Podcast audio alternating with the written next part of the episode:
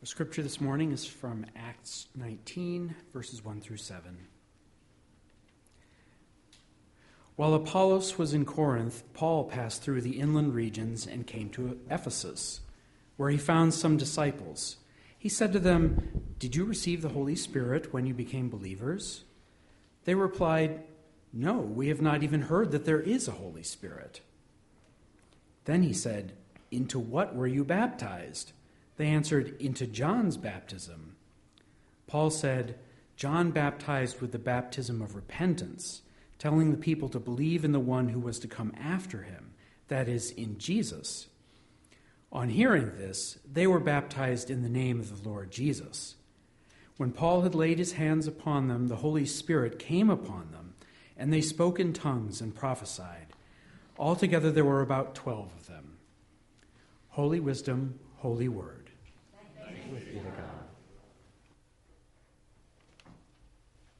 That song is actually one of my favorite songs if you listen to the words that we're supposed to go tell it on the mountain wherever we go and not to be scared to do that. I'm going to start out with my message this morning. We're going to be starting out, if you want to have your Bibles with you or your Bibles in the pews, we're going to be talking out of Mark 1 4 through 17. And it's about the baptism of Jesus. And this is the start of Jesus' ministry. It's an important part of who we are as Christians and, and where we have come from. But before Jesus was baptized, John came, John the Baptist. During Christmas, we, we read about Mary or hear about Mary going down and visiting Elizabeth, John the Baptist's mom. And when Mary, Mary greets Elizabeth, John jumps in the belly of Elizabeth, knowing that this is the Messiah, that the Messiah has come. Later on, John will go out into the wilderness and he will be baptizing and he will be preaching on the repentance of sin and it says in Scripture that everybody from Jerusalem and Judea would go out and he would baptize. He baptized all, all who came to him he, of repentance of their sins. When Jesus came, John said, I'm not worthy to do this. And Jesus told him, This is what has to happen. You have to baptize me. And John said, I'm not worthy. But Jesus knew he was worthy, and Jesus knew that this was John's role.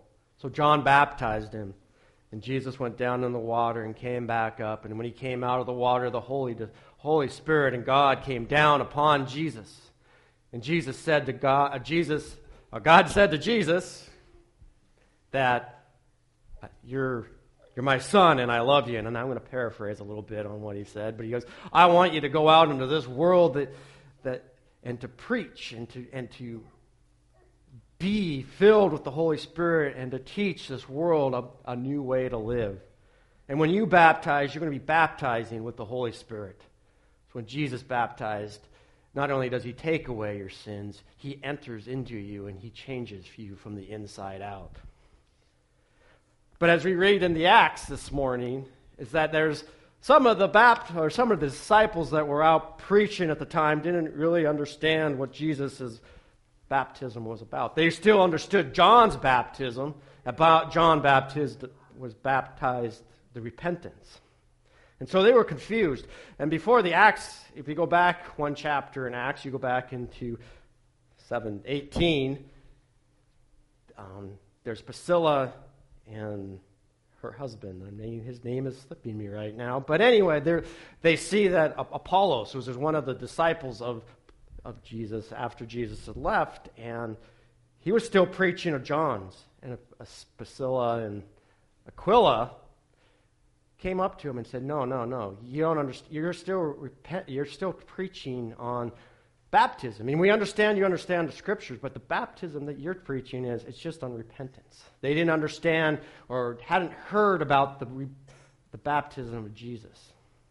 So they taught him. They sat down and not got angry at him. Didn't bash him over the head saying you're wrong. He, they sat down and they built a relationship saying this is what Jesus is about. It's about love. And that Jesus, when he baptizes, he cleans you from the inside out. So that's So that's where we see Apollos. And, Jesus, and Paul, the same thing. Paul, we see, runs into the other disciples. He said 12, and these ones were st- just like Apollos, was, was baptizing of John. They didn't realize or understand what Jesus was. So once again, Paul sat down with them, had a relationship with them, taught them about what the baptism of Jesus Christ is about. And on this Sunday, if you were in my congregation, I would have a bowl of water and I would walk around and, and splash you because it's a Sunday that we're supposed to be reminded of our baptism. And how does this whole thing fit into our daily lives today? What, what, what does it matter if it's John's baptism or if it's Jesus' baptism? It's big. There is a huge difference between the two baptisms. Another thing about John, amazing thing about John, he was a, an important person. I said everybody from Jerusalem and Judea had come down and was being baptized by him. But after he baptized Jesus, he understood his role was done. He was to step back and let Jesus step forward and let Jesus do the work that Jesus needed to do. And he did. And Jesus continued to go around baptizing with the Holy Spirit. And we know on Pentecost, the, bap- the Holy Spirit came down upon us. And the Holy Spirit today still lives with us and within our hearts. So that's how it, it relates to us today, that, that the Holy Spirit is still with us and in our hearts today as we sit here. But how can we remember our baptism? I mean, yeah, you can have the pastor sprinkle you with water. That's one way to do it. But I really, truly believe it goes back to Jesus' message. When his disciples asked him, What is the greatest commandment there is? And Jesus said, It's to love God with all your heart, all your mind, all your soul, and all your strength. And second to that is to love your neighbor as you love yourself.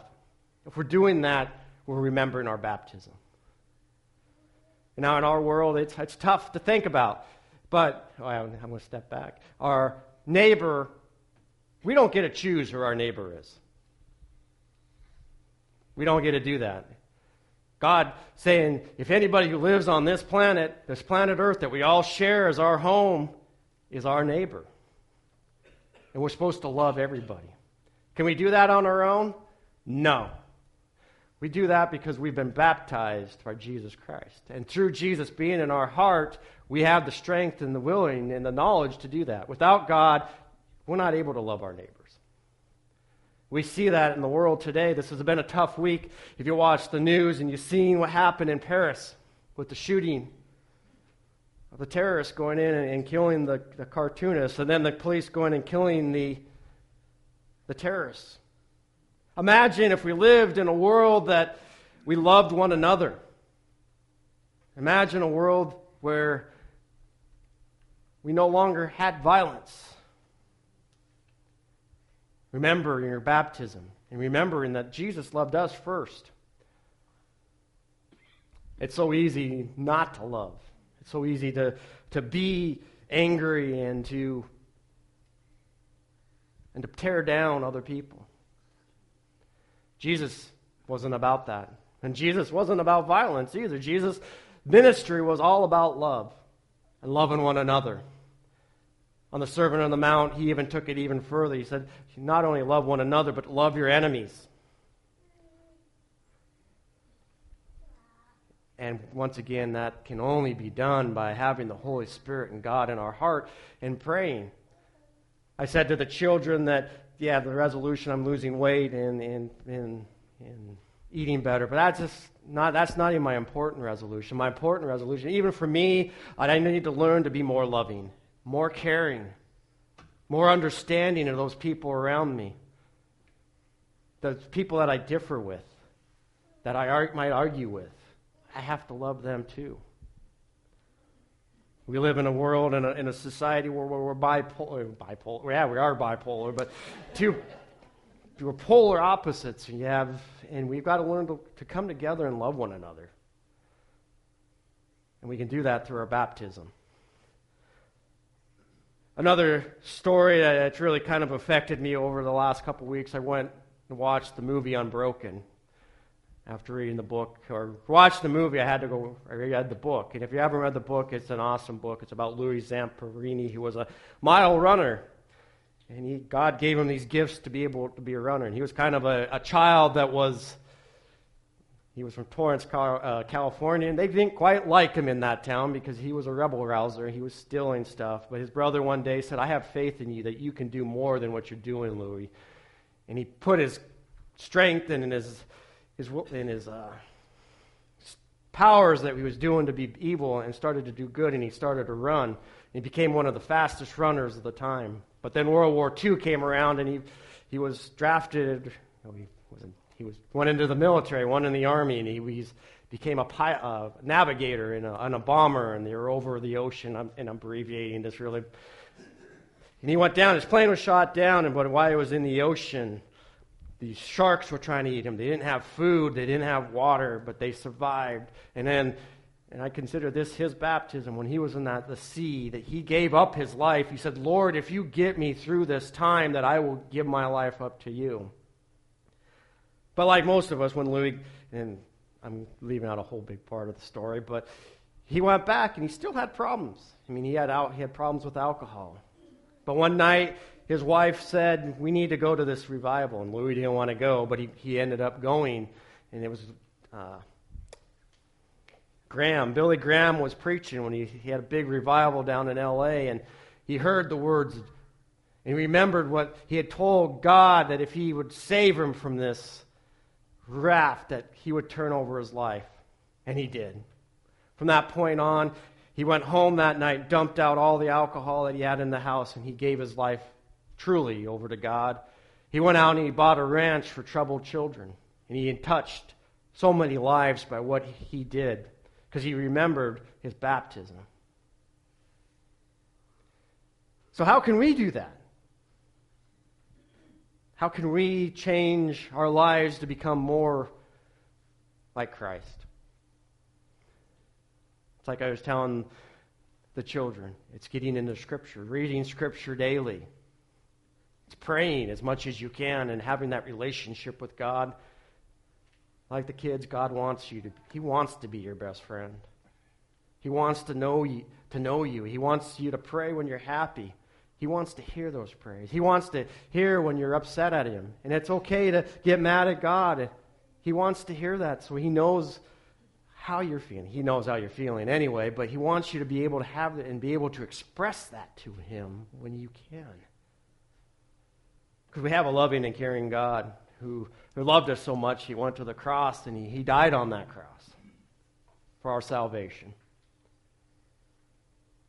So it's not much to ask for us to turn back and to love our neighbors and to love those people around us, to love your family.